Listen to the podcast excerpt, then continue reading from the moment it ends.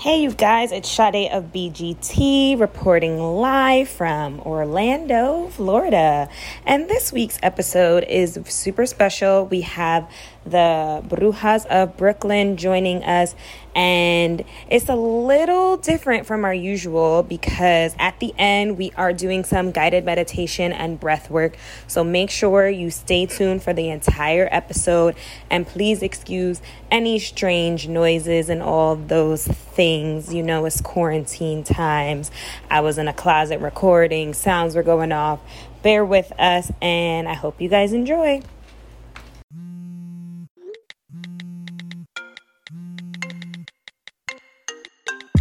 It's Sade at Black Girls Texting. I know y'all see my text. You better answer me back. I'm Chels Pinky, also known as the washing machine queen. I'm classically trained. Me, me, me, me, me. It's Glynn at Bed-Stuy Brat. Wow, you did us. Goodbye. Goodbye. Goodbye. Welcome, welcome to Black Girls Texting. Tea is steadily spilled in our group chat, and each week we let you in on it. I'm Chels Pinky, also known as the washing machine queen. I'm Glynn at Bed-Stuy Brat. And I'm Sade at Black Girls Texting. And as you all will see, we have some extra folks in the room. We have Yeah. Griselda and Miguelina. The Hi. Brujas are here. The Brujas of Brooklyn. Thank you so much for joining us. Um, just a quick FYI, y'all. I'm in a closet. Okay. Quarantine things are going. Like I'm in Florida with my family, and my mom is doing her own Zoom class. The most quiet place in the house with a five year old is the closet. So Uh, wanted to put in that caveat. But um, we were introduced to you ladies by Zoila Darton, who is just so near and dear to us. She really is incredible and has brought a lot of great women into our circle. And we're really glad to meet you both. Yeah. So I'm going to read your about Brujas, but before we go into that, I see you, you ladies are Dominican. Yeah, we are. Are your names part of your mom's name and your dad's name? Wait, is that a thing? But that's yeah, a but thing. Dominicans, Oh my Dominicans are known for that. Oh like my god! it's my terrible. mother's name, my my mother's name is my father's name is Francisco. No, my mother's name is Francis, and my father's name is Gennaro. So my name is Frangelis. Like That's what so I was like, oh, Miguelina, like maybe there's like a Miguel. something Yeah. Yelena and a Miguel.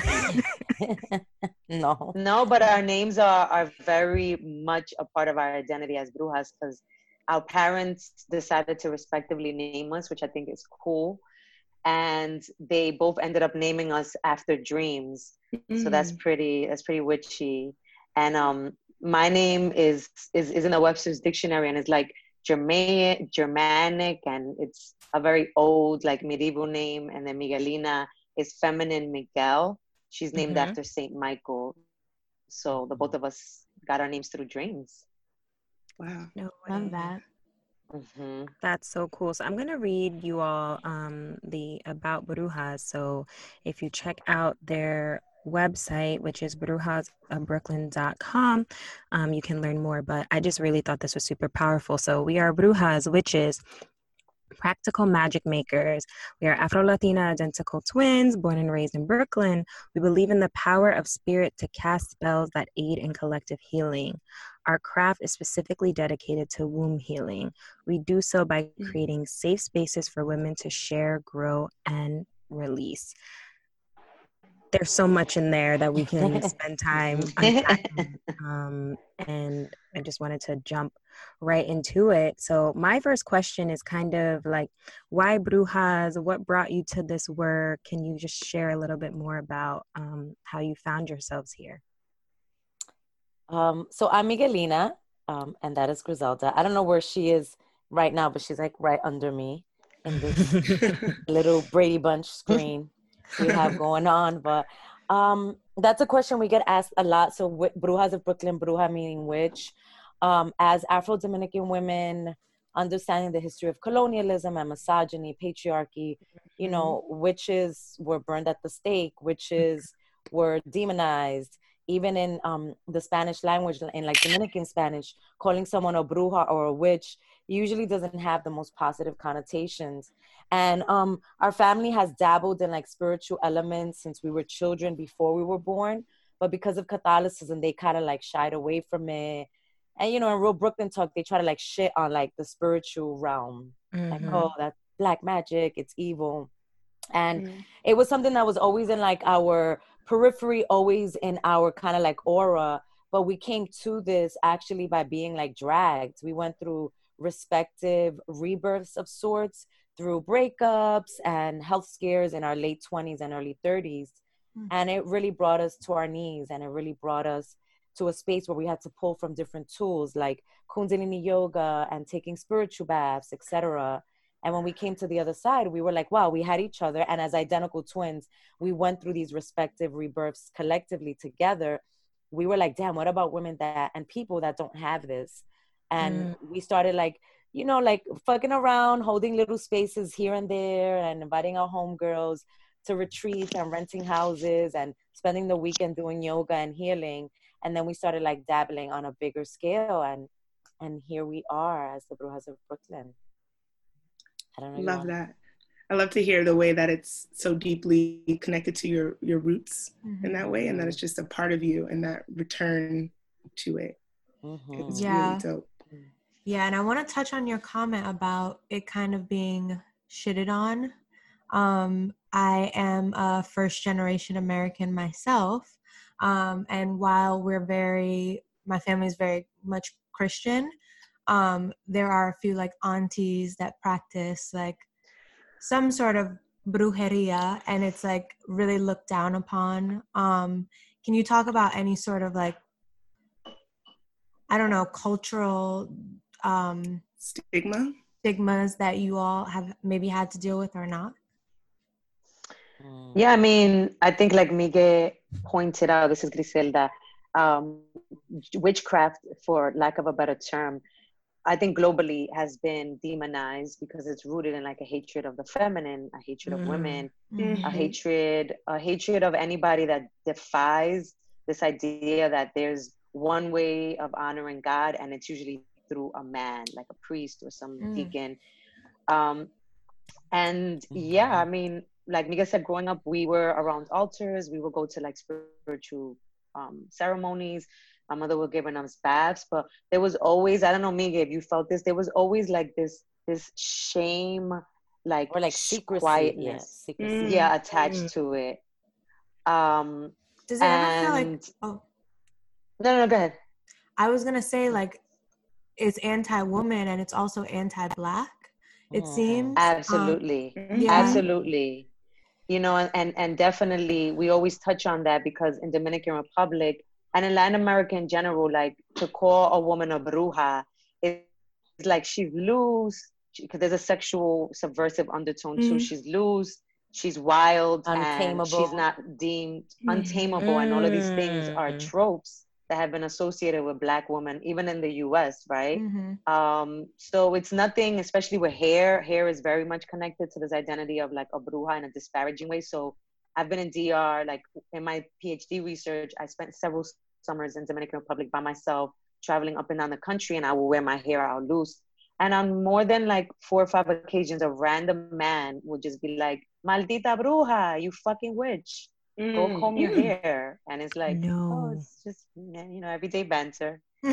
So we're up against you know we're up against like that colonial beast of of of just um witches being women that were hated and demonized but then deeper than that is this whole is the anti-black aspect of it that is is very much a part of like the reclamation of this identity where we're very much embracing our black identities mm-hmm. Mm-hmm. and thinking through like especially dr you're right next to Haiti. So voodoo, mm-hmm.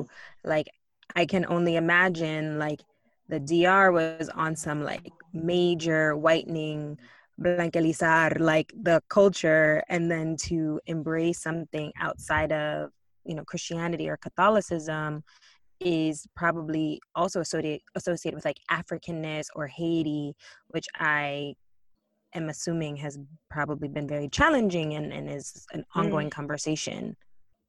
I mean, it definitely takes a lot of courage. Um, I think we're blessed in that we have each other where it hasn't ever mm-hmm. felt lonely. It hasn't ever felt like I'm ostracized. I feel crazy. I feel unseen, unheard. If anything, I have at least one ally that I could mm. turn to and she could be like, girl, you're not tripping. You know, they're tripping.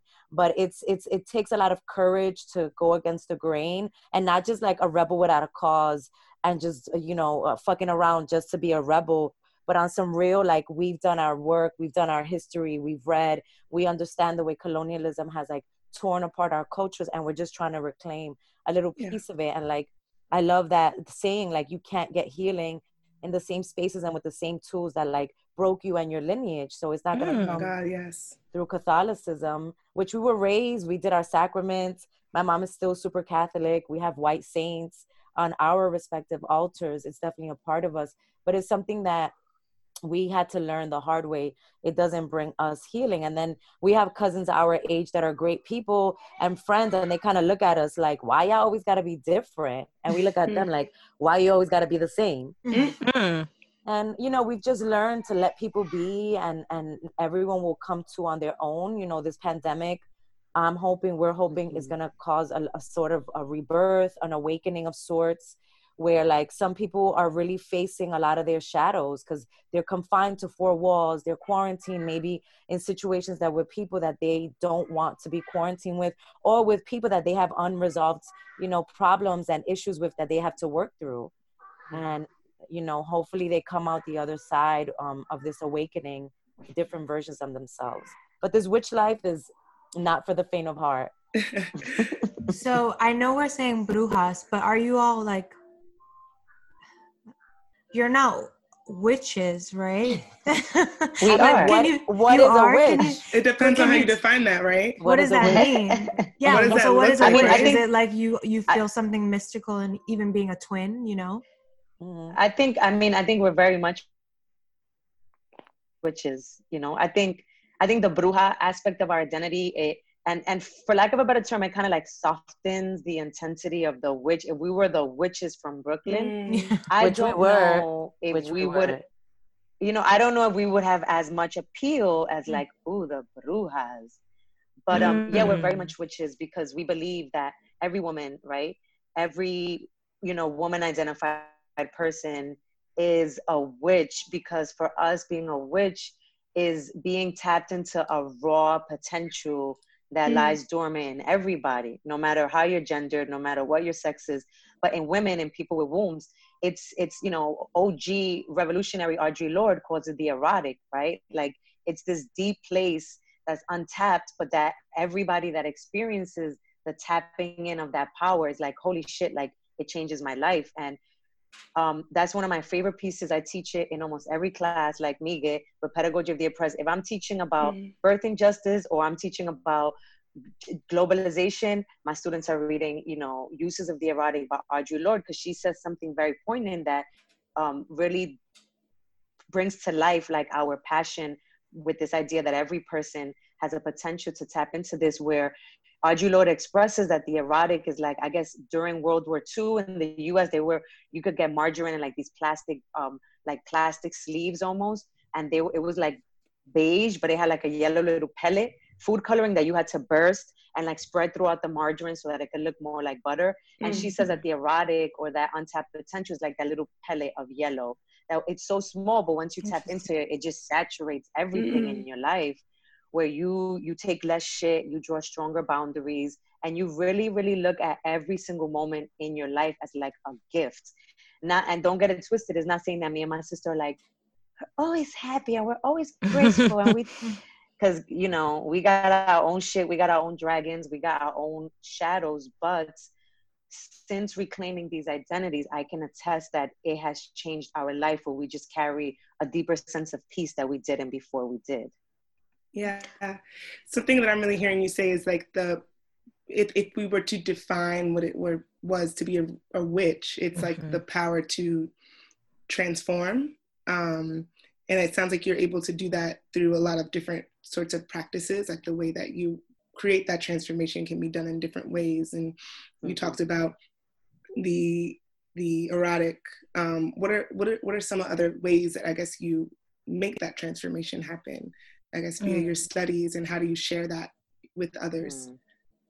i think that, i think really quick sorry Miga, but really quick one thing just i feel like i need to get off my heart is that i i also me and my sister are very clear on the fact that word association with the word witch or bruja for for for most of us there's an instinctive association with the devil and mm-hmm. you know there's right like in in the mainstream imagination but there's absolutely none of that in our practices and we're very much rooted in a belief in god so even when Miga was like, it ain't for the faint of heart because we're constantly having to almost reaffirm, like, no, we we believe in God, we honor God, we we trust God for for guidance in all that we do. So it's demystifying the the anti-blackness, the anti-womanness, and then the anti-godness of mm. this term as well. Yeah. But sorry, Miga. It's important. No, no. Just to answer uh, the question, it's like with this type of I don't even know if work is the appropriate word. It's like it happens so organically you know? I think that we live in a in a society that's so like male dominated logic a uh, masculine left side of the brain. I always kid that like sometimes people come to our sessions and they want to walk away with an excel spreadsheet with a formula on how to reach awakening how to like mm-hmm. stop the bullshit how to heal when in reality that's not how it works. Like i just had someone send us a message on sunday through dm because i was like oh i was watching like queen afua she's one of our spiritual elders. I was watching her live and i was and i and i posted it like oh i'm getting my life with Queen Afua. And then I said something like, one of her mantras is, you have the power to heal yourself because when you heal yourself, you heal all your relations because mm-hmm. all of your relations are a reflection of you. And the sister was like, I want to heal. How do you heal? How do you start? And honestly, I put my hands over my heart and I was like, Dito, like, that's not how it works. you know, and, and one of the things I did tell her is you asking the question is already getting you on the way to your healing and you've already opened up the portals and people and ideas and websites and IG accounts and random ads on the train and a random song are going to show up that's going to help you like lead you to the next level of your healing. That's how it works but we live in a in like this system where this type of work is so mystical it's so beautiful you can't contain it it's so divinely feminine. But then people try to box it into this masculine mm. container and it doesn't mm. necessarily work. That's like sephora selling sage. It doesn't work. Mm. it doesn't work. We have so many questions on that. Like one of the things we wanted to talk about is like the mainstream commoditization of like brujeria healing services Girl. Um, and understanding like everything you're no I'm, I'm like we got a lot to get into but really quickly before we jump into that um something that i wanted to highlight because chelsea said this earlier um in terms of like the power of being twins so like my family practices um like traditional yoruba ilukumi santeria and um the ibeji the twins mm-hmm. are like mm-hmm. huge like in nigeria like twins are like so I wanted to kind of tap into like some of that kind of power in being twins and like how some of that may have mm. shaped what you do. I mean, I think aesthetically, right? Because we are spiritual beings having a human experience and we have one foot in this realm. In this realm, aesthetically, it works. We're cute, we look alike, and people are like, oh my God, it's two of you. and growing up, growing up. Yeah, I mean, that's like, part of the appeal. Real talk it's it's it works but i think that deeper than that we're identical twins we're not fraternal so it was one placenta one sac like mm. we were mm. literally like this in my mother's womb and we've been like this we separated physically for graduate school and ironically that's where we grew the most together we live mm. three blocks away like we are very close and i think that that gives us you know and shout out to one of our best friends liana because i had this little epiphany with her last weekend that gives us a level of like empathy and grace because we have someone that like sees us and we have someone that we see. We also have someone that checks us where it's like girl no you tripping. Like no mm-hmm. you know i don't have like i don't have a yes girl like yay Miga everything you do is great. And mm-hmm. definitely she doesn't have that in me. And i think that makes us a lot more grounded right? And then it's two of us combined and i love that saying. It's it's you know it's very christian it's very catholic but it, it's true. When two or more people are combined in the name of jesus there he is. We're talking about jesus but we can interpret this in so many different ways. When you have people this is why community is so important. Two people coming together with like almost exact dna i think the power you can't like you, you can't deny it you absolutely can't from the mystical power to the power of like having that emotional intelligence to be compassionate and to be patient i think that that definitely is a big part of our magic being mm-hmm. mm-hmm. i want some magic so that i can have twins that's like my dream well they do say the older the older a woman is in conceiving her chances of having multiples increases because we we ovulate more when we get older. They say that that's why Beyonce had twins naturally. Yeah. Our mom had us almost at 40. And we're almost oh. 40. Yeah. Natural. So I don't know. I was led to share that. Share like, I don't know how old you are, but um your chances of having natural multiples increases the older you are. I was like, Gris- okay. Griselda's a birth doula. Thinking about Oh, really? Can you tell us? I didn't want to give you a heads up that, that like I've I'm I have my phone here because I uh, a sister just gave birth like three hours ago. She had a VBAC, vaginal birth after C-section, which is a very, very, very, oh, very big deal in the U.S. Mm, I thought you couldn't do that aspect of our identity. Um, yeah, they, they have us believe that once you have a C-section, you have to have a C-section. But no, um, and we did a virtual. I agree that I I made my my choice not to go to the hospital because it's crazy in New York right, right. now. Mm-hmm. So I supported her virtually through FaceTime. They didn't let me be present while she pushed, but she was by herself and she did it. Wow. Now is yeah. she a, she's a woman of color? Yeah, she's black. Yep. She's because Trinidadian. Oh, my people. um, she um you know, we've been seeing on the news, and I, I want to talk to you about it if you're a, since you're a doula about all these Black women just dying, you Girl. know, giving yeah. childbirth, and like, I mean, I'm absolutely at no. We're not having kids soon, um, we're all in our 20s, but oh, no, I hope to one day, you know, and like it's scary watching yeah. have a home birth, have die. a home birth. I'm I'm grateful that a lot of this is being revealed in the context of the pandemic, but this is a pandemic that a lot of black birth workers have been addressing for a really long time. And I think mm. ironically, mm-hmm. Serena Williams and Beyonce's both near death experience, a lot of mainstream media doesn't share that they both almost died while giving birth and they both ended up having emergency C-sections, it really brought this issue to the fore. But like, yeah, I'm I'm a big advocate about on home births. If you're healthy, if you're low risk, if you have a good support team, like just stay your asses out of a hospital. If mm. you have no other choice, most of my births are hospitals. Like if you have a good doula and a good support system, you will be fine. But like it, for me, there's nothing more sacred than giving birth in like a safe space like your home and Griselda gave birth to uh, you know her yeah. five year old at home. I had wow. a home birth. Oh yeah. my gosh! Can you talk to us more about what the work of a doula is? Mm. Um, so a doula is, is is a birth companion, and one major aspect of the Brujas of Brooklyn is that our major work is rooted in womb wellness, mm-hmm. or we mm-hmm. call it woke womb work or like yoni power. I mean, we got different names, but we're very big on yoni, right? The mm-hmm. Sanskrit word for sacred space, but pussy, vulva, vagina. We're very big on reclaiming that word. So a doula is someone who's trained in providing emotional and physical support for a woman or a person that's delivering, birthing a child. We're not a medical professional. We don't go to med school. Average doula training is around eight to like 10 weeks. And, um, you know, it's, it's out of pocket that people pay. Insurance is not formally covering doula work right now. Oh, um, and we provide support from um, you know, sometimes um, four four months of pregnancy until like a month or two postpartum. You have mm. abortion doulas, you have miscarriage doulas. Mm. Um, and I think that in the climate of the United States, every woman, but every Black woman, every woman of color should hire a doula if they're mm-hmm. choosing to give birth in a hospital. Because we're advocates too. So, like, we know the language. So, we like, we provide spark notes the doctor comes and is like, oh, we're going to rupture your membrane and we're going to increase the Pitocin. And I'll tell you in five minutes the side effects, whether you should do it, whether you shouldn't do it. And Word. then you choose to make the decision for yourself. Wow. Yeah. Someone that you can trust, essentially. That's right. Yes. with you. Yeah. Very key. Trust, trust, trust. Is hiring a doula expensive? Um, no, it doesn't need to be. There are a lot of community-based organizations that offer like sliding scale. Medicaid in New York has some programs where they're reimbursed a doula.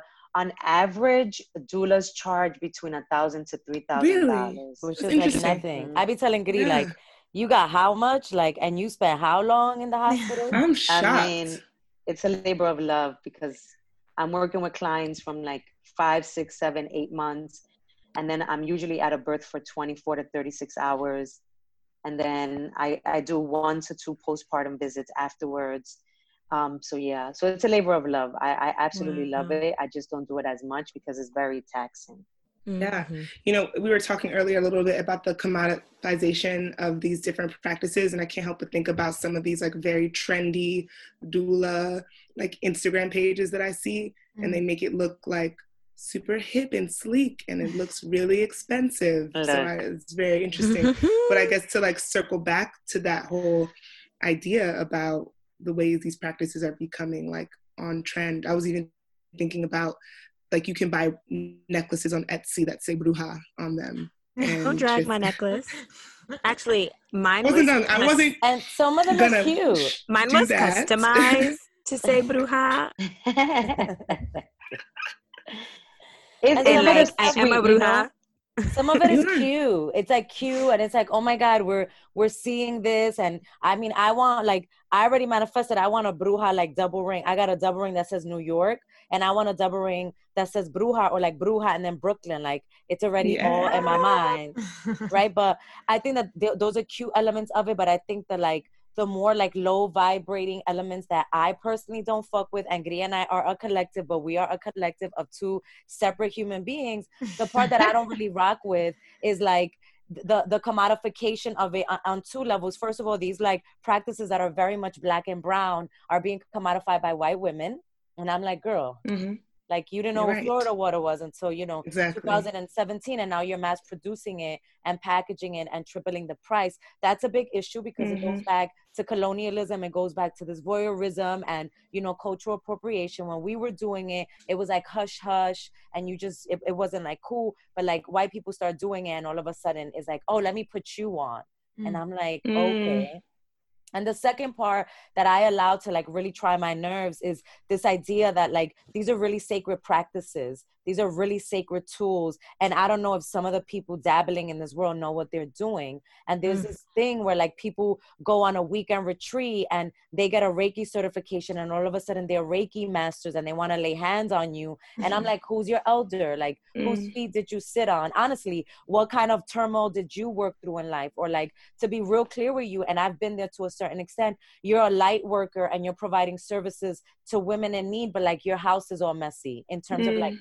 not physically, that too, but like you know you're you're in a toxic relationship you know you're the toxic person. You, it's it's those things that is like that doesn't jive. And for me it's kind of scary because it, it started to get a little bit out of control. Hopefully we're starting to taper that with this pandemic. So it's like this mixed bag where i'm like yes this is cute that we have bruja necklaces and we're getting more exposure but on the other end of it you it's like a bandwagon and it's like this isn't like it's not for shits and giggle this is like we're dealing with real life and real people mm-hmm. i mean i think to add on a very in, insignificant element that me and Miguel always talk about as much as we can is colorism right because i we, we're also clear on the fact that like as afro latinas that are not dark skinned there's certain things mm-hmm. that we may be able to get away with for lack of a better term because mm-hmm. of the mm-hmm. aesthetics around it you know and that these practices were practiced by brown woman of all hues, but the embodiment mm-hmm. of the stereotype is usually a dark skinned woman, right? So we're very clear. We're very clear on that privilege that we hold, but then we also recognize that like um, it's it's still important, nevertheless, to create a platform because what we're finding is that it don't matter the skin tone, it don't matter the background. Most women of color that come to our events are like, holy shit, like I've never experienced anything anything like that because it's like your grandmama's like spirituality mixed with like our phd academic knowledge mm-hmm. where we frame things from like, like an a, uh, you know a power structure perspective and then we dabble the ratchet with like you know our brooklyn background and being zillennials yes. it's really an experience that I think a lot of women are like, holy shit, like you just gave me my life. You yes. you created a space where I could twerk without feeling shame. And then you you helped me release, you know, we don't we don't profess to be healers. We don't profess that our work is a is a one-shot deal, but we do pray our constant prayers that um, the people that come into our presence they leave feeling a grain of sand lighter than they did when they were before they came into our presence and most people are like yep yeah yeah gave me my life in those 90 minutes mm. And That's one of the things how we just... felt, Sade and I, when we came to your Zoom. Yeah. And I was like, what the fuck am I doing with my hands? Oh. For real. Like I was like amazing. breathing. I was doing like the squat yeah. movement. It was oh, amazing. Oh, frog pose. The frog pose. Oh Ooh. Oh my God. Amazing. We're on day what, 34? Yeah, niece. 27 of those. I, I did that this morning. Like, Lord, 38 year old niece. But one of the things I, I also wanted to add on and hearing Griselda speak is also going back to the aesthetics of it. Like we've been in a lot of healing circles where we, we were in our late 20s, early 30s. We were the youngest people there. I mean, we sat at the feet of women and they had like 50 year old women, 60 year old women, sometimes 70 year old women, like doing this type of work. And it was beautiful, but sometimes I didn't feel necessarily seen, although I was there mm-hmm. and I was mm-hmm. there for the healing. Like I'll be honest with you, sometimes they're like all white with the long skirts and the head wrap. I'm serious. Or like we we've been in healing spaces where like it's like, oh, don't wear makeup mm. and you know, women don't wear pants. And it's beautiful because you have to like you have to dabble to find right? That sweet spot that's that you see yourself reflected. And griselda and i were very intentional to bring so much healing from those circles and like kind of filter out what didn't work. Like you go to our workshops. You saw us on on zoom. We had our hair wrapped. But you come to our workshops in the brick and mortar places. And i remember one summer some of our friends went to a workshop we had at heal house this beautiful healing space for black and brown people in brooklyn. It was the middle of the summer. And my, my homegirl amy shows up like girl i'm thinking I, am thinking you're gonna be like in all white with a skirt. I had this cute little like white linen romper, like my out with my big door knockers and my red lipstick. And she was annoyed because she's like, I'm here in my yoga clothes, looking kind of frumpy, and you looking fly. And I was like, nobody said you had to look frumpy to heal. Like, yeah. no. That's a fucking quote. Can you talk about how um how you even found your community? Like how did you find your elders and like how did you step into that? Like the actual practice? I think um, one thing um, one thing is clear. Sorry, um, that what we realize in our own respective paths is that the path kind of like reveals itself to you, um, and it, and it goes back to Miga's point about um, and I've been there. I know Miga has been there where maybe out of desperation I was just like, "Yo, God, just show me like the answer." And we all mm. know that all of us here have experiences where the most growing that we did was when we got our asses served on a platter to ourselves. so it's almost like once you make up your mind, the power of intention, and you really want to embark on this path, the one random book is going to lead you to that one random website that's going to like that. And like, it kind of like builds on itself and we could provide like the trajectory and we and i'm always happy to share books that have inspired me but that was what my path led me and it's beautiful to see how each of your respective paths will continue to unfold um, mm. and maybe maybe but but but chelsea that's an important question miguel because maybe that is uh, something that we can consider now that we have some time even though we find ourselves i don't know about child like feeling like more busy than before the pandemic mm-hmm. uh, yes. we're also teaching we're also it's teaching online yeah. but um, maybe a resource list i think that that's great because we're also big on yes. like colon hydrotherapy like cleaning out your colon for many reasons, menstruation yes. related. And a lot of people always ask us for references. So, hmm, Mika, maybe that's good. Like, I mean, people like have been asking that for a long time, like our hydrotherapists, our colon therapists, Who do mm. we go to for natural, for our naturopaths? We're very big on like um, homeopathic medicine, natural ways to heal. We definitely um, dealt with respective health concerns, health scares, cancer scares that we've taken into our own hands, mm. and we've really gotten busy with our healing. But I wanted to add real quick that, like, uh, you know, of course, nothing is a coincidence. Everything is aligned. I was just telling my boyfriend the story of how I met Queen Afua. We were watching her live, and I've spoken so much about her. She's been so pivotal in the work that Griselda and I do because I was a sort of an apprentice for her for a little over a year. And you know, me and him are watching her her live, and he's like moved by her. Like if you've ever even seen Queen Afua just speaking over a phone, which what we did, he was so moved. I'm like, can you imagine being in this woman's presence and in mm-hmm. her grace. And I don't know if you remember, Griselda, we went to like a womb yoga class she had in 2013 and we knew about her work we had some of her books and we somebody told us about a womb yoga class in like bam she had she was hosting yes. it and the class was over and a few people left she had one assistant and me and Giri just started picking up we start rolling up yoga mats we're like oh do you want us to walk you to your car and we walk her to her car and she is just so moved and she's like you ladies are so oh my god i want to invite you to my birthday. And she invites us to her birthday and then we go and we're at her birthday and she like pulls us to the side and she's like i'm translating a book into spanish. I thought of you. Do you want me to do you want to help me? And i was like look at that. We are not worthy and seriously, I, I I personally started going to her house and helping her, and then from there it was like little like little errands. Can you do this? Can you can you translate this? Can you print this? Like you know, she's not as technically savvy. And I sat at this woman's foot feet for months, just having her drop knowledge, having her speak, and we did nothing. You know, it wasn't like I was like, "Hello, my name is Miguelina. Can I please be your apprentice?" Right. it just happened because somewhere my spirit was like okay like you're ready. You're gonna need this right? And like Griselda said the, the path is revealed to you every step of the way and it's not an easy question to answer and i know people do want those answers but i think Griselda you listing the like um, reference or the the resource list may be like a starting point because Queen Afua may not be your cup of tea, or mm-hmm. Reverend Afisa Cherie, one of Griselda's elders, may not be your cup of tea. Like you also have to find what works for you. Yeah. Mm-hmm. I love that you said that. And like a big part of any spiritual practice is like learning and and taking that time and the beauty and like elders and things being passed down.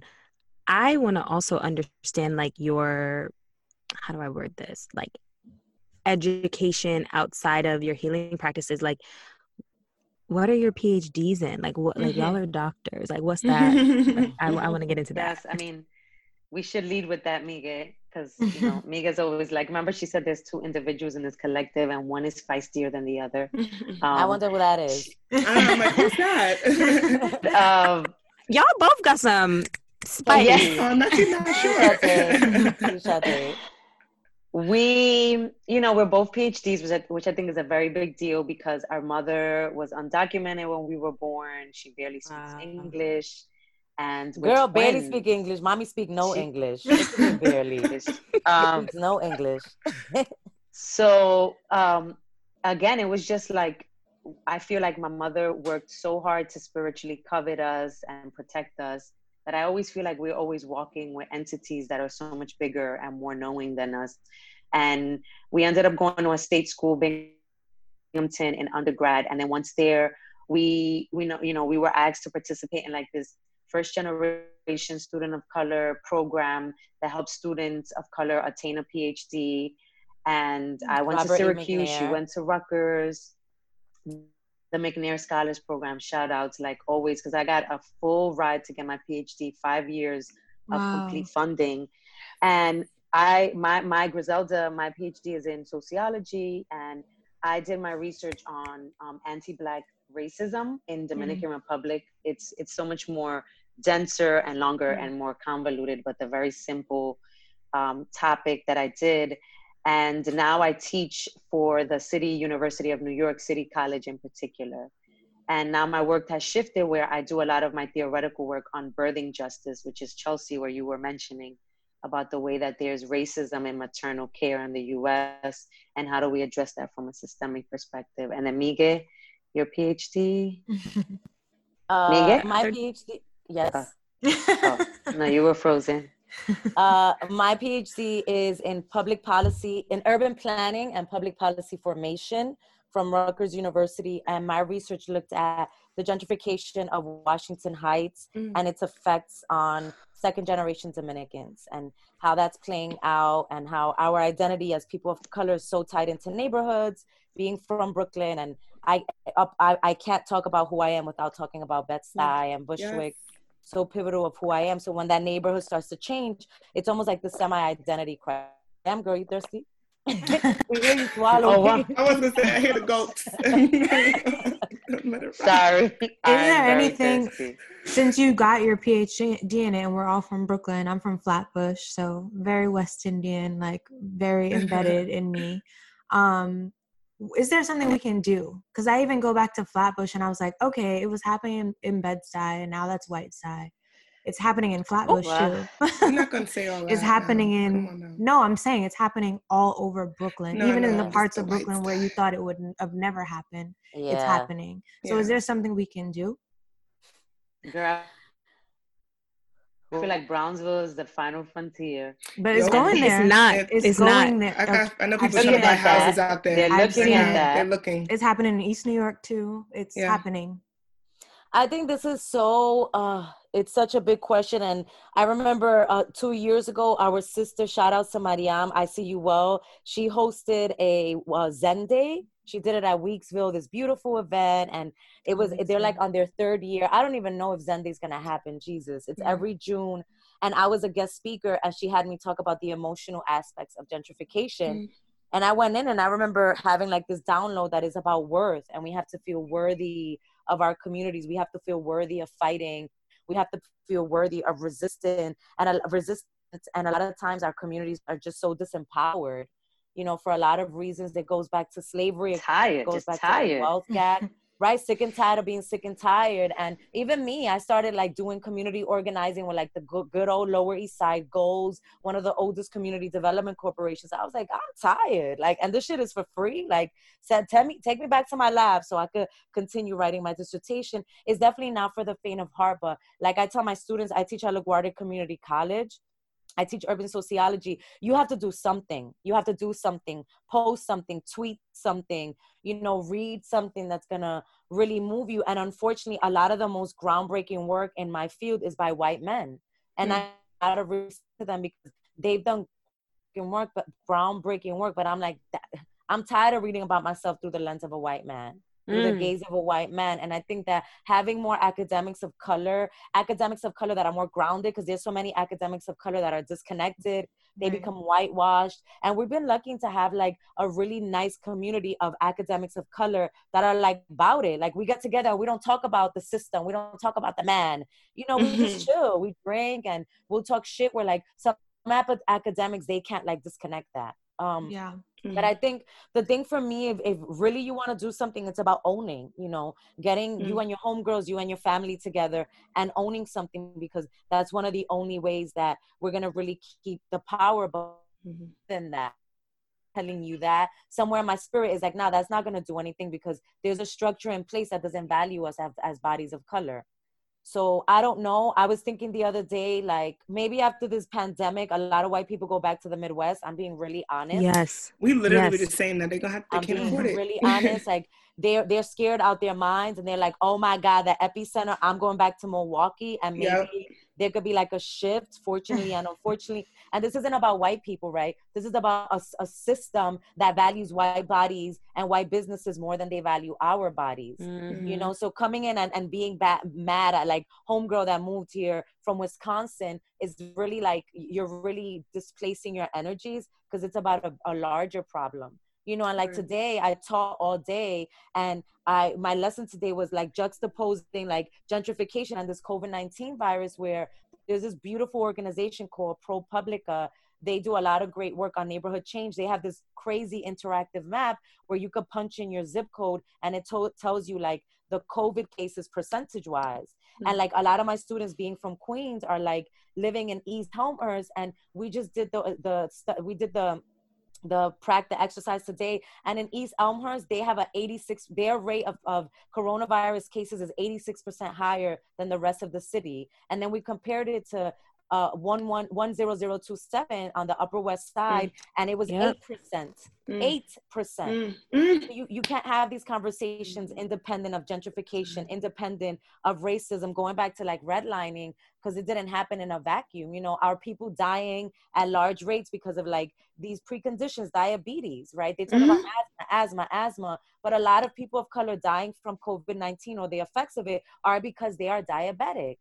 Yep girl for me to the the short answer to that long as winded answer i just gave is you got to tap into yourself and find your worth because another thing that i've learned is griselda and i were like really hardcore activists in college and we started to feel a little bit of burnout and we started to feel see older activists be really angry and bitter and there wasn't love in a lot of these movements and i feel like mm. we also need to bring love into this and if mm. you don't bring love, then sit your ass at home because then it's gonna we're gonna we're, our our our like descendants are gonna be here 30 years from now, and we don't want that. Mm. Yeah, I think I think like growing up in this time, like it's sometimes it's hard to find the love because like mm. there's one year where all these black people are getting shot on TV. Now black people are just getting killed from this disease and it seems like our president does not give a fuck. Oh, and like so it's he doesn't. not yeah doesn't. we know he doesn't but like it's hard to find the love. Is there like a practice that you can recommend to like kind of find that zen when like the world is so crazy and you're feeling mm. so emotionally tied to it? I think um that's a great question i mean i always go to meditation like five minutes of silence every day.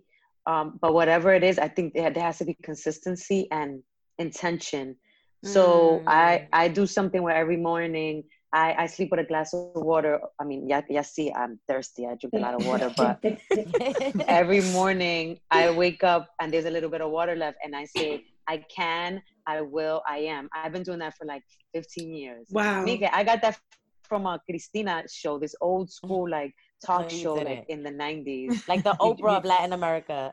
You take a glass of water and I say, I can, I will, I am. 95% of the time, I, I do this and it's something really simple but i feel like i charge my day with that and mm-hmm. these rituals of loving kindness um, ha- are best when they're done like first thing in the morning because you set your day i think that one thing that i'm noticing with the pandemic is is just that we're being pushed to reconfigure our notion notion no, notions of like productivity mm. and of like um i don't know practices where it doesn't have to be all out. Like you could do something really simple, but put faith that what you're doing is with a lot of heart and you'll get a lot of love in return. Um, because I, I know that, that, the aesthetics. Go no, go ahead. Uh, no, I was saying that the aesthetics of it is. go ahead, Miguel. no, that someone is interviewing us for a magazine, and they're asking us to asking us to type our questions, and that's what I was doing before we got on this call, and I was talking about something similar to what Griselda just mentioned. So this is random, but not random. I, you, I can't really show you, but my my fingers are mad scaly from washing damn dishes, right? Yeah. so I live with our elder. My, my our mom is seventy seven, and I live with her, and um, I'm her sole caretaker now because we sent her home health aid home because homie was riding the train sitting in my living room. Oh no, can't be doing oh, no. that. But then she wanted to be stressed, and I'm like, I don't know what I was most turned off by, like the fact that like she she was out there in the streets sitting in my living room, or that she was like worrying so much. So I was like, stay your ass at home, right? I got yeah. this. So the point is that I find myself cooking, cleaning, washing dishes. I try so that my mom doesn't do so much, and my fingers are literally like cracking and scaling. And today, one of the things I wrote is I had to learn sometime two weeks ago. I'm being really sincere. I had to start treating washing the dishes like a labor of love. Yes. I'm like, mm. Hmm. Do the dishes. Seriously, what I do now is I organize the shit out of my sink before mm-hmm. anything. I put plates on one side and it helps me like, okay, I don't feel overwhelmed. And honestly, I'm sitting there and I'm like, I remember reading this in so many spaces like, okay, the water's warm, smell the soap. Oh my God, yes. look at all the grease leaving the plate because if not, that event that you are doing every single day, similar to what Grizz just said about doing the little ritual with her cup of water every mm-hmm. single day and how powerful that could be the ritual of washing the dishes and being like, oh fuck, ah, uh, doing it every day could really lower your vibration. Mm-hmm. Mm. So the same way that you could do something every day for four minutes and it increases your vibration, every day washing the dishes for me was a chore until like, Giddy, are you typing something? Sorry, we're hearing like a yeah. Like a, no, that's my that's my oh, my fucking work chat. It's like why I gotta be me though. I'm sorry, and, and but like there's hella tabs, so I'm like, which one is it in? And I know, I'm like I keep hearing it. no, it's in, yeah. it's up in like mad tabs. Okay, I think I've got, I think I've discovered all the tabs. Sorry. No, that's so cool to hear you say that though, because literally I found myself becoming obsessed with doing my dishes. I have a friend staying with me now. We're quarantining together, and when my sink is full, she's like, "I'll help you," and I'm, I'm like, "No, no, no, no, don't, don't go in there. Like, I need to do it. It's my thing. I have to do it before I go to bed. I make a whole thing out of it, and it makes me feel lighter. Um, wow. But I also love to hear um, this idea of saying this mantra every morning when when you wake up and you both have mentioned prayer throughout this conversation, and that's a thing. Chelsea and Chad, I know I've, I've made that kind of a goal for myself this year to have a prayer practice, prayerful mm-hmm. practice, I guess. And I feel all of this anxiety with sitting down to pray because it's just so honest and you hear yourself in this really mm. intense kind of way. Even like journaling evokes that same kind of feeling. Yeah. Um, but anyway, just thoughts on on prayer and how you've all have both Oof. of you incorporated I mean, into your lives. My mother is a prayer warrior. Like anything, I called her the minute that this client was like, "I'm I'm pushing the baby." I called my mom and I was like, "Mommy, can you please pray?" And um, today, because the, the, the the young woman was in the hospital by herself, I was communicating with her mother. I had never spoken to her mother but then we got to know each other and and y'all this woman prayed over me mm. y'all I, i'm even wow. getting chills like she was one of these og's trinidadian that like she knew all the bible verses off the dome yo and you know that's one thing that like i'm i'm, I'm growing less shameful of like you know um like i'm a, I'm a big like cannabis head you know, but I've been doing more edibles and I just happened to eat half a gummy right before she called, I called. Y'all, I was like, yo, seriously, I was in my bedroom. My, the shades were open. The sun was like shining in my room. And I, I literally had the phone like this and I had my hands up and she was just praying mm. and I was letting the lady pray. Prayer is very powerful. Prayer is very mm-hmm. powerful. And it doesn't have to be like the chants like we grew up doing the rosary so catholics have like like baptists and methodists have like an ordained way of praying and that's beautiful but prayer is just an intention where you set and you just talk to god like he's your homie. She's your homie. They're your homie. Um y'all i mean i'm very big on prayer. Like i pray every day. I don't don't leave my house without saying a prayer. I pray over my child. I pray over my husband. I pray over my family every single day. No shame you know because um, you know, there's scientific evidence to prove that the vibratory frequencies coming out of your mouth affect your body because we're like 60, 70% water, and that's including prayer. And one thing that um, that I've noticed is that I used to pray out of desperation, God, please, God, please. Mm-hmm. And I've shifted that where now I pray out of gratitude. Like, mm-hmm. God, yes. thank you. Thank yes. you for the even for the for the flat tire, for locking my key mm. in my mm. car, for you know spraining my ankle thank you god because there's always a divine order to everything. I thank god every day for the coronavirus. Like seriously, i love because i'm just you... like really? Wow. Yeah. yeah. Exactly. I love that you said that though. It could yeah. it's like a conversation like because when i do my prayers in the morning a lot of times you know to your point you're asking for something or you want something but there are some days where i just be like yo thank you. Like shit is cute right now. Papa Dios, thank you. yeah, I'm like, we like, we chilling right now. Just, let's just keep the vibes. Like, you good? I'm good. We good. Thank yeah. you. Keep everybody good. yeah. Like I mean, but yeah, Glynn, I, I go ahead. I do give thanks, you know, for this pandemic because it's teaching us so much about humanity mm-hmm. and the yes. earth and what the earth needed. I mean, the earth needed rest and mm-hmm. i think that that's where my perspective on prayer shifted a few years ago where in the one of the dark nights of my soul right before brujas of brooklyn were birthed i lived with an elder mama Mu, that taught me a lot of what i know and um, she she she just taught me this one thing that i always repeat and it's all things in divine order, all things in divine order, all things in divine order. Mm. And what she taught me is that no matter how bad it seems, there's always a divine order to things because if you don't believe that and you resist it, you, you know, and I'm, I'm getting chills from head to toe. Like, uh, like when you don't believe that, then you don't believe in the power of God the way that you do because God is all knowing. Mm. And God has us here for a reason. And it's unfortunate that our folks are perishing at disproportionate rates and that the world is in a sense in a state of like an existential dilemma but i'm so grateful because it's getting a lot of people to wake the fuck up in a way that nothing else could have mm-hmm.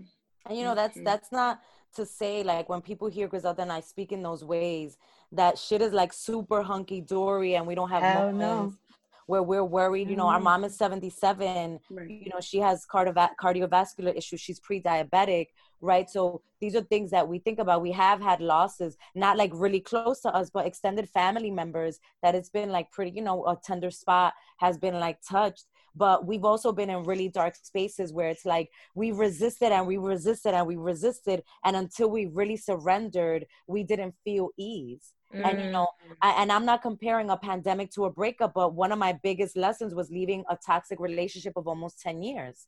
And I resisted and I resisted and I resisted and I resisted. And it wasn't until I surrendered and I was like, God, I guess this isn't for me where my healing really happened. And that's minor compared to like the real deal that someone's dealing with, but they both are just as important. They both yeah. they both matter equally and and one of the things that i wanted to share about prayer and it came through me in one of our lives is like the power of the holy spirit like i used to think of the holy spirit and I was moved to share it because that morning I read the Iyanla Vanzant. She has that Until Today book.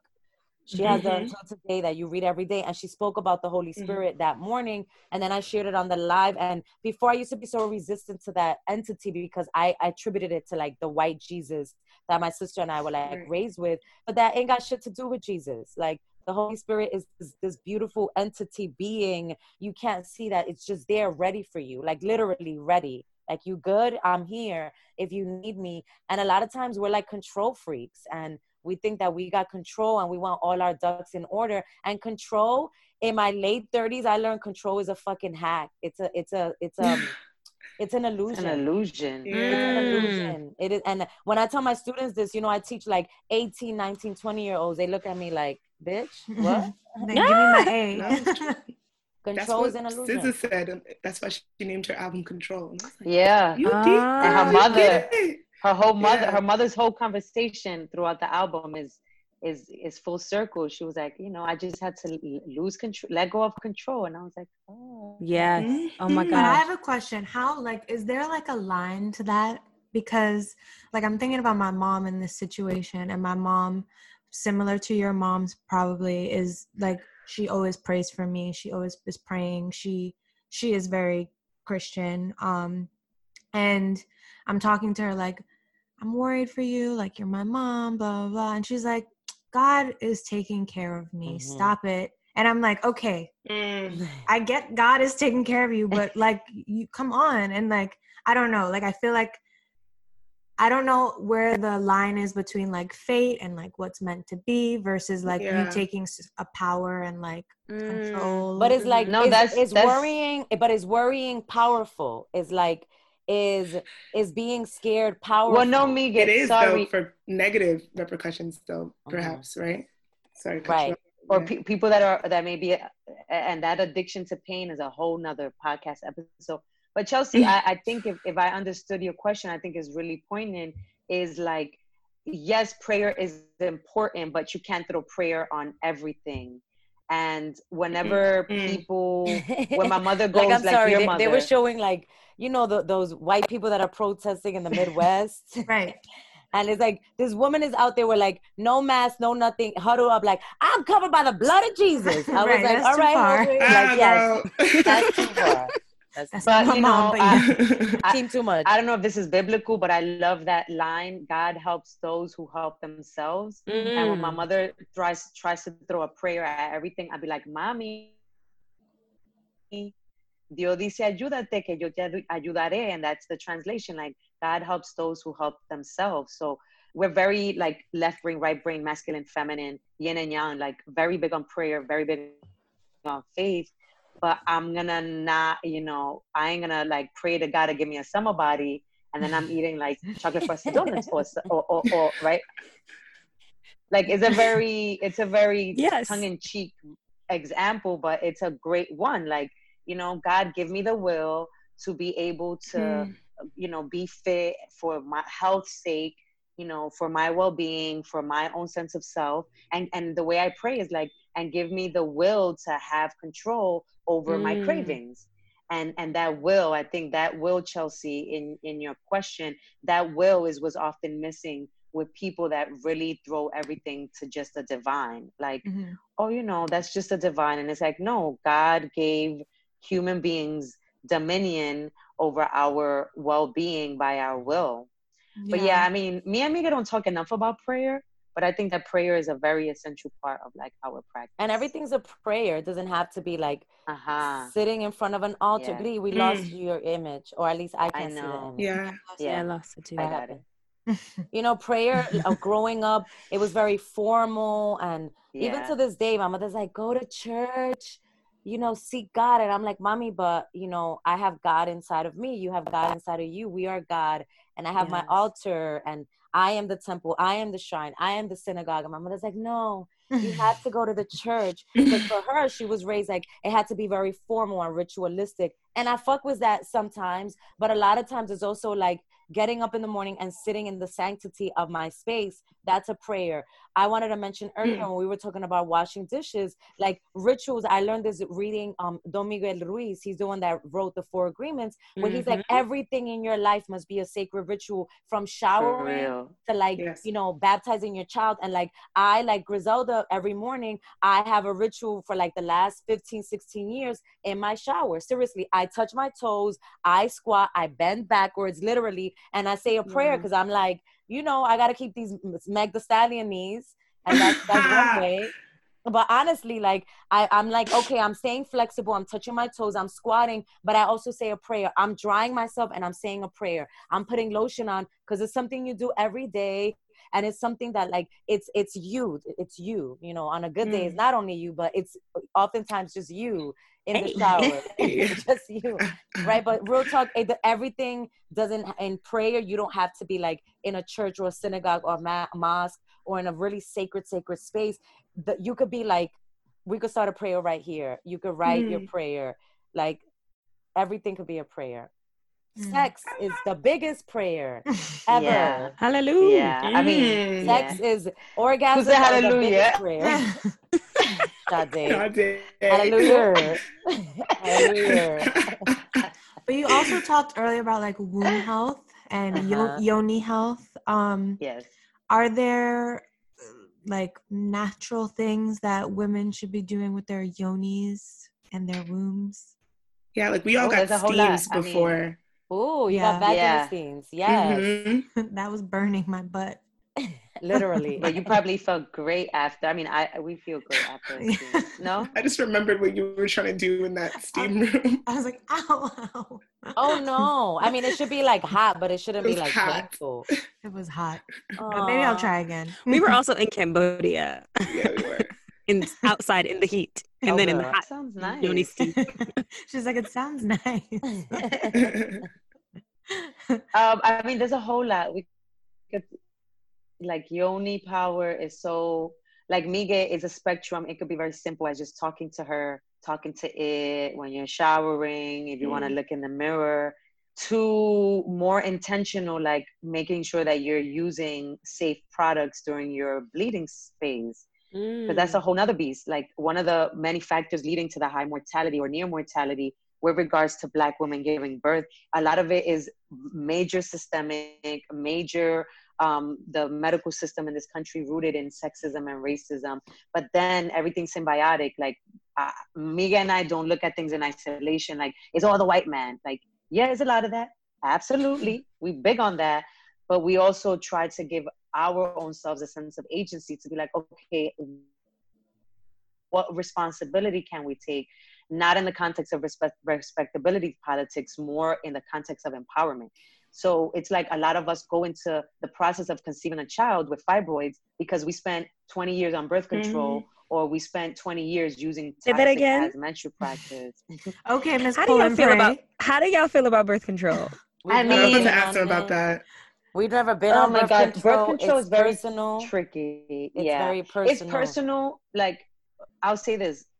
Up until very recently, I was very much like it's a personal preference. I'm not gonna. I'm all about pro-choice. I'm all about women, people having access to the best quality, well-informed care for their well-being. But, but seeing what hormonal synthetic birth control does to women, especially women of color, I've had to really reconsider my stance and be like, Griselda, you need to share more of your stance.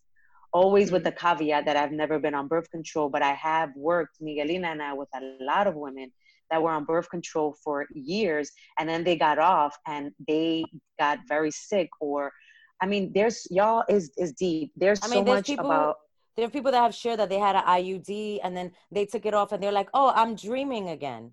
Or mm. like, oh, like certain things that it's just like it, it, you're disconnecting yourself from your source because usually when you're on birth control, you're not bleeding. Mm-hmm that's like the elixir of life when a woman is on her cycle even if you're not bleeding we're still on this cycle if you're menopausal but if you're not menopausal and you're on your cycle and you're on your bleeding time you are the most connected to the earth like this is a mm. sacred red tent where we're women we would bleed together because we all bled on a new moon and we would mm. come together and mm. serve as counsel for as like elders we served as counsel for our communities because that's how tapped in a woman is and like if you shove a tampon up there or if you're taking birth control that's impeding that flow like it's no coincidence that women have so many imbalances fibroids. How, how, however you know the yin and yang we're also clear on the fact that i myself am a survivor of sexual childhood sexual abuse. I know what trauma does to a body right? Mm. and women that have been sexually abused suffer from a lot of menstrual imbalances because the shame and the guilt and the fear are all trapped in that womb space. So, you know, mm. endometriosis and, and polycystic ovarian syndrome and irregular periods are very much a symptom of years of trauma that are trapped in the body. And sometimes a hormonal synthetic birth control pill may be one of the a person's few saving graces in an mm-hmm. allopathic Western But then model. It's, it's interesting How, because real quick with Queen of, go ahead. It's just you know I feel moved. I know what you're gonna say. Like that's what I was getting to. That I'm like, but at the same time, there's a whole nother world of healing your body naturally that does require a very intense shift in consciousness where if a woman wants to heal her womb naturally, she can, but it's gonna have to be deep programming where you gotta go back into like forgiving your mother, you know, mm-hmm. forgiving yourself, going. forgiving your aggressors. Like it's deep and looking at the food you eat and cutting back on dairy and cutting back on alcohol, cutting back, cutting back on toxic dick, on toxic pussy. Like it's so deep, right? It's so deep that I think that I mean, yeah, I already see. Yeah, I mean, it's really deep, but I'm becoming more vocal with my stance on birth control because I feel like it's atrocious what women have been put through. Because I know that there's a lot of other alternatives that can be developed, but they're not as lucrative or profit inducing as like mm-hmm. you know mm-hmm. Ortho Tri-Cyclen or like Depo-Provera. So these are the things that are like marketed to women, but they're designed mostly by men. And it's like, mm, what right. are we doing though? But yeah. Oh my gosh. Yeah. I, I, don't know what Glynn's about to say. I was gonna say I want to respect you all's time. Oh yeah, yeah. I was gonna say. I don't I know. Um, so since that's one quick, quick, super quick. Yeah. Um. Oh damn. You, Nige, you mentioned something about um tampons. Do you are y'all into like free bleeding, like the? No, we um, use what are those uh, underwear called? The Thinx panties. Like Mm. We've never Thinx, used them. Thinx. Like I think Thinx are so cool. I haven't used. We old school granny pads from the top of your vulva all the way up to your yeah, ass crack. Like that's those... my favorite pad. I like, like the, the, overnight ones with the wings. Listen, we're, oh, we're, like, we're distributors of an say, organic pad. Yeah, we're distributors, oh. and I've never seen an overnight pad. I was like, geez, if I go through this pad, like the pad is literally like from my belly button to like my ass crack. It's like I've never seen a belly uh, with three wings. Th- uh, two, three sets of wings. Yes, front, middle, and yeah. back. Three sets of wings. But oh we're God. distributors of that. We have yeah. to like, we have to push that weight a little harder. But the point I'm making. Wait, what's it called? Yeah, so our listeners. Jewel. Jewel. Jewel. If you go to our if you go to our link in the bio in um and on our website, um, there's a link in the bio on IG that leads you to like a list of our services, and the pads are on one of them. Cool. Great. So what I was gonna say is like you know our family are like bush people from the Dominican Republic. Literally, they they lived in the mountains, you know, as farmers for years, and then moved to a city in the Dominican Republic. And then my mom was the first in her immediate family to migrate here.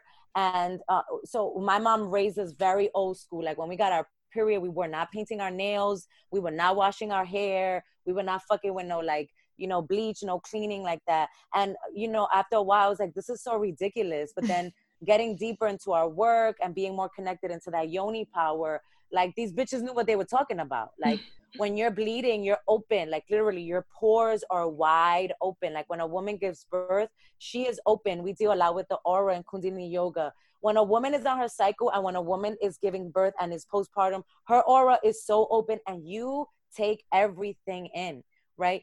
Including people's energy, including those toxins in that bleach, including toxins in tampons. Mm. So it's mm. time to slow down and be extra careful. And Giri is not kidding we have like old school granny period panties and we wear them and our friends make fun of us because they're like oh my god that's so unsexy i'm like oh my god so it's bleeding for nine days that's so unsexy right so all of that is just like it, it, it's that's we've been treating our period where we started using a diva cup and then it was like no that's not working like Gria and I never really used tampons. I think I've used tampons maybe eight times in my life, right? Wow.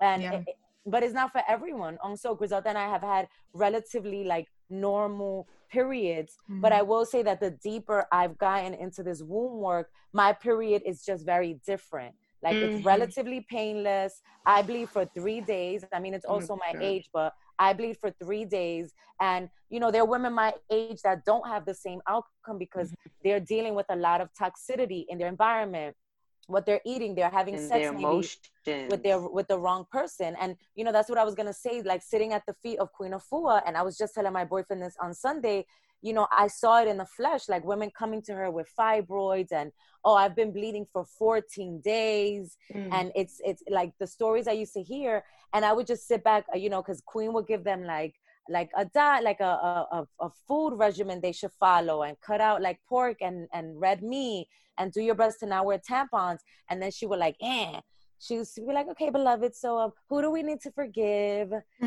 Vagina's angry. She has a book i think like my angry vagina oh my like gosh. That.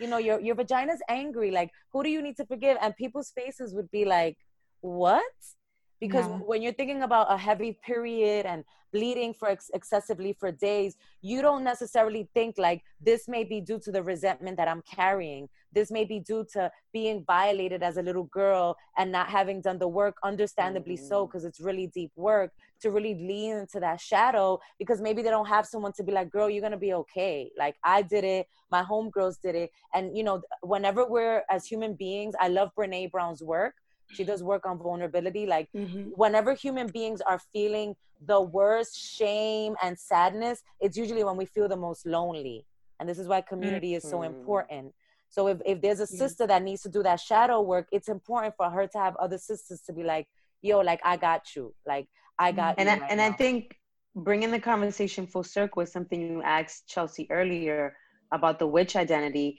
miga that was a, a beautiful way of encapsulating this this witch bruja identity it's having that insight into wow my emotional baggage is actually getting in the way of me having a healthy cycle and recognizing being able to recognize that it's power in and of itself but then taking charge and doing the work of forgiving and releasing it's when a woman really taps in and becomes embodied in her bruja identity because mm. I don't want to simplify it, but it is as simple as it sounds, right? We start doing the forgiveness work because everything, every ailment of the human body starts in the emotional body. Everyone, even this virus, right? The fact that it inflicts the lungs, I mean, now they're saying that it's a blood related disorder that actually attacks the lungs more than any other organ. The lungs are associated with grief, right? Mm. When you look at the emotional embodiment of, of illnesses, the lungs are grief the liver is anger the kidneys are fear what is what is god trying to tell us in, in, in, in, in embodying an illness that devours people's lungs, that the mm-hmm. human species is under a lot of grief.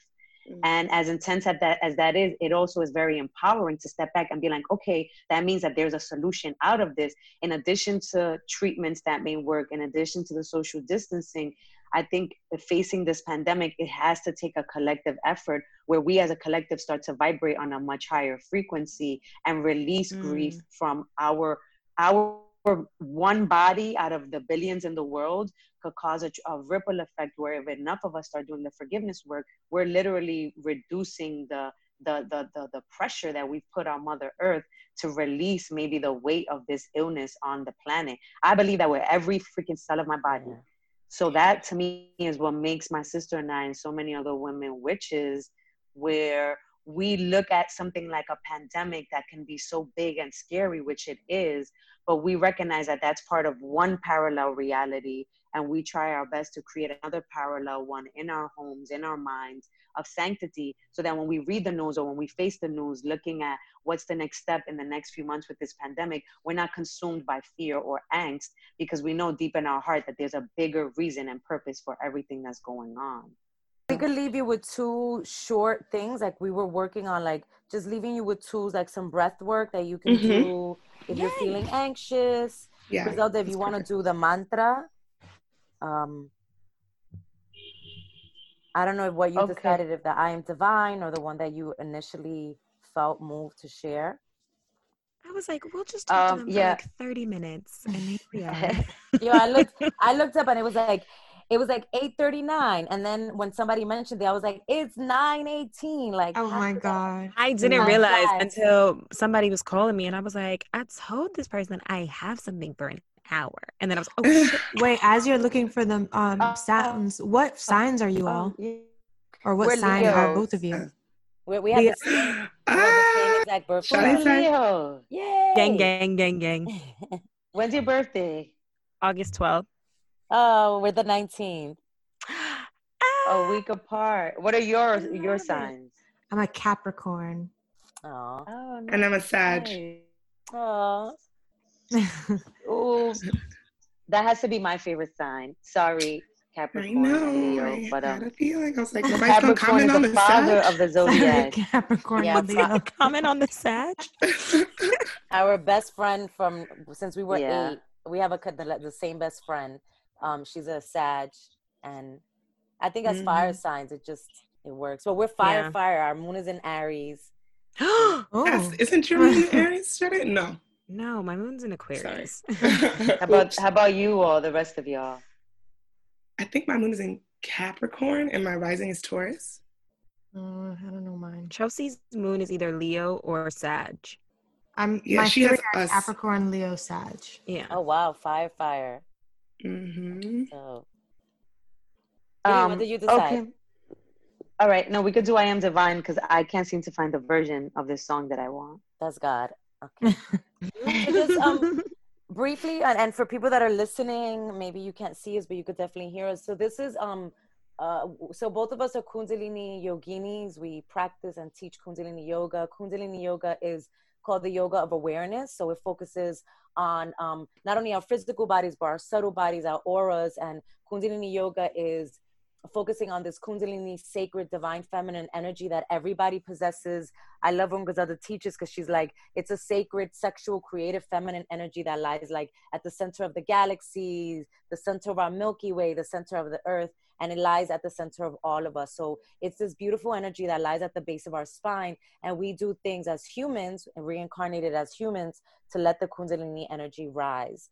Um, so this is uh, Kundalini Yoga focuses a lot on pranayama or breath work and mantra, sacred chant, and those are the two tools we're gonna um, impart you with. So I'm gonna focus on a pranayama technique. It's relatively simple. It's called four, seven, eight breath.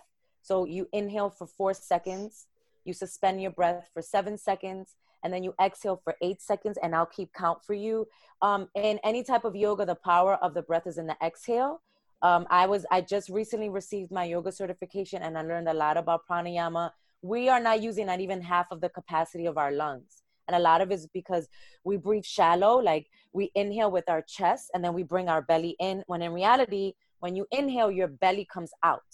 So right now you could try put your uh, your hand over your belly, and when you inhale, you feel your belly rising. It's called Buddha belly, a deep yogic breath, or three part breath because when you inhale, first you feel your belly expand, then you feel your ribs expand, and then your chest opens.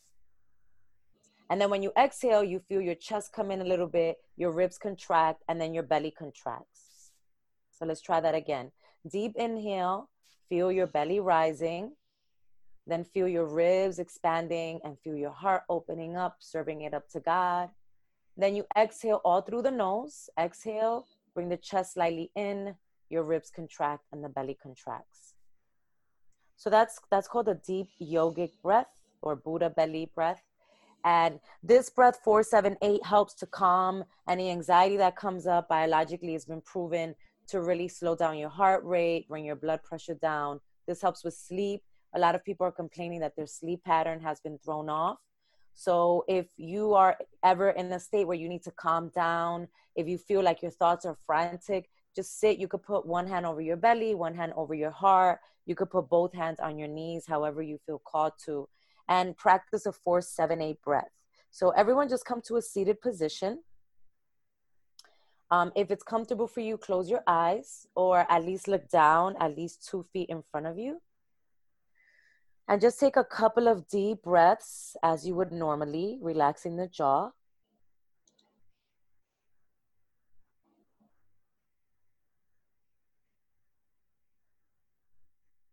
And then let's begin. So you're going to inhale for one, two, three, four. Hold your breath. Seven, six, five, four, three, two, one. Exhale. Eight, seven, six, five, four, three, two, one. Inhale. One, two, three, four. Suspend the breath.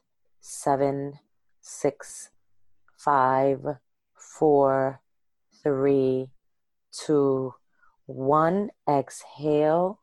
Eight, seven, six, five, four, three, two, one. Inhale. Four, three, two, one. Suspend the breath. Relax the jaw, relax the eyes, relax the shoulders. Three, two, one. Exhale. Eight, seven, six, five, four, three, two, one. Inhale. Four, three, two, one. Suspend the breath. Seven, six, five, four, three, two, one. Exhale, eight, seven, six, five. Continue to relax the shoulders, two, and one. Inhale, four, three, two, one. Suspend the breath. Relax the shoulders Relax the jaw. Bring the chin slightly down and exhale. Eight, seven, six, five, four, three, two, one. Inhale. Suspend the breath.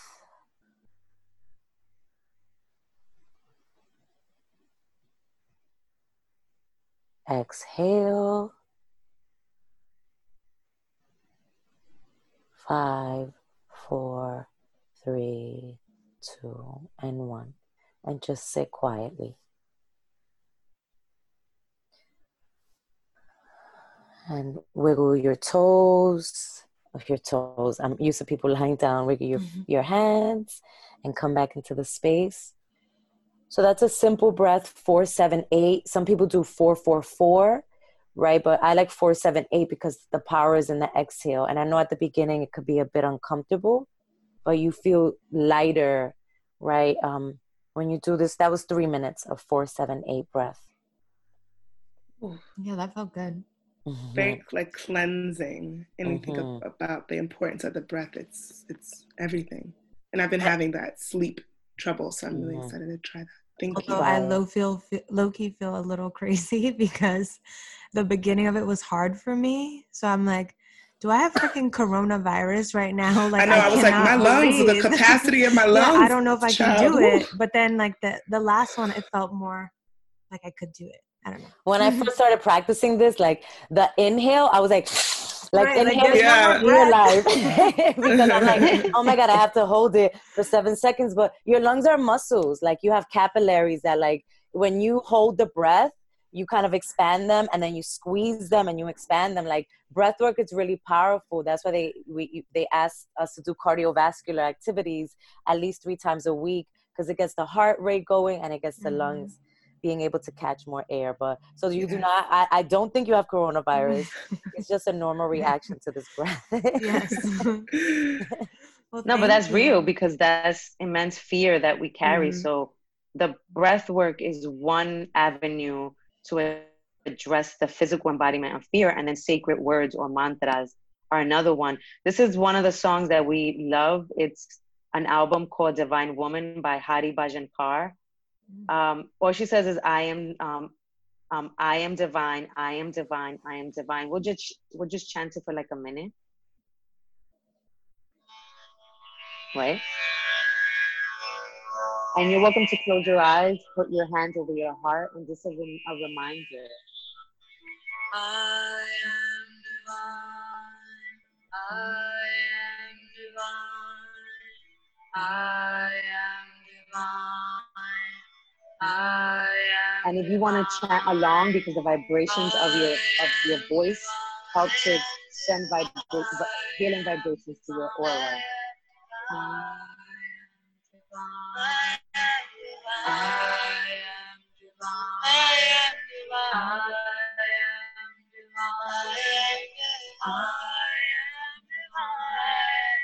I am divine.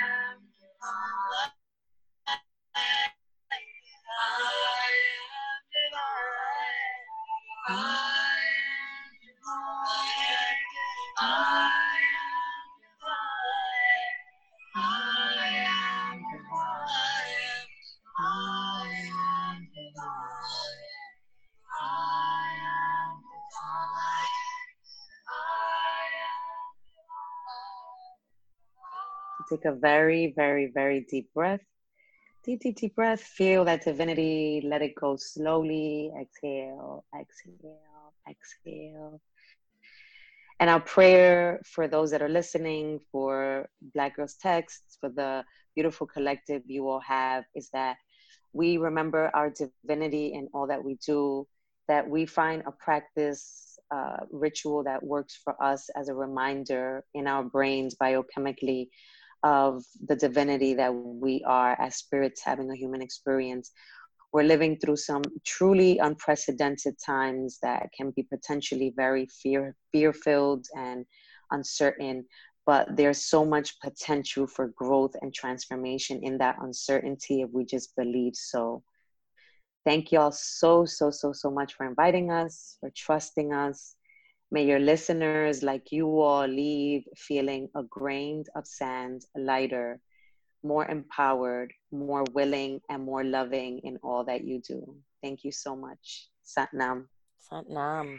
Peace. And Satnam translates into truth is my identity, and we greet each other this way as Kundalini yogis as a reminder that regardless of what's going on in the world and even in our own world, in our mind, that we are divine, that we are truth, that we are God's children. Satnam. Yeah. Thank you. That's so Thank beautiful. You. Thank you. Both Thank you. so much. This was so um, much fun. Yeah. This was amazing.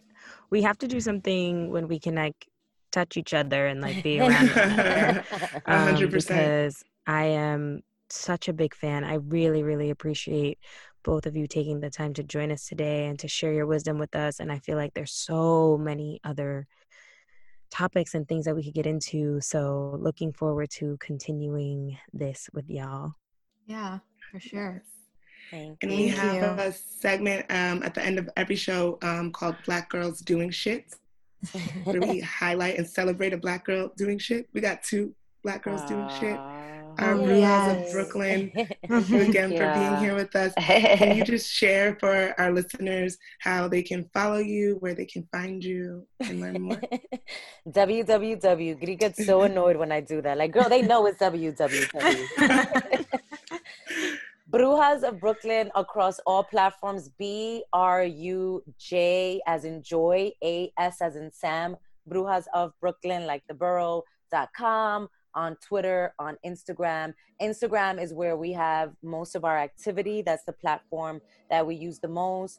Go to the little link, you know where to find it, and there's a, like a plethora of um, podcasts and videos that we've been featured in. That playlist I mentioned um, is called Spiritual Immunity that we created to against fear. The spiritual immunity against fear that I curated to help increase the vibration during these moments. And keep checking out our web page our instagram page. I'm sorry we do lives a lot um instagram lives. This may be aired afterwards for, for the three of you if you'd like. Tomorrow at 7 p.m we have a live and i know it, it coincides with zoila's live. We didn't really do our homework well but we have mm-hmm. lives from time to time where we just do this. We hold a little kundalini yoga ritual and then we just shoot the shit.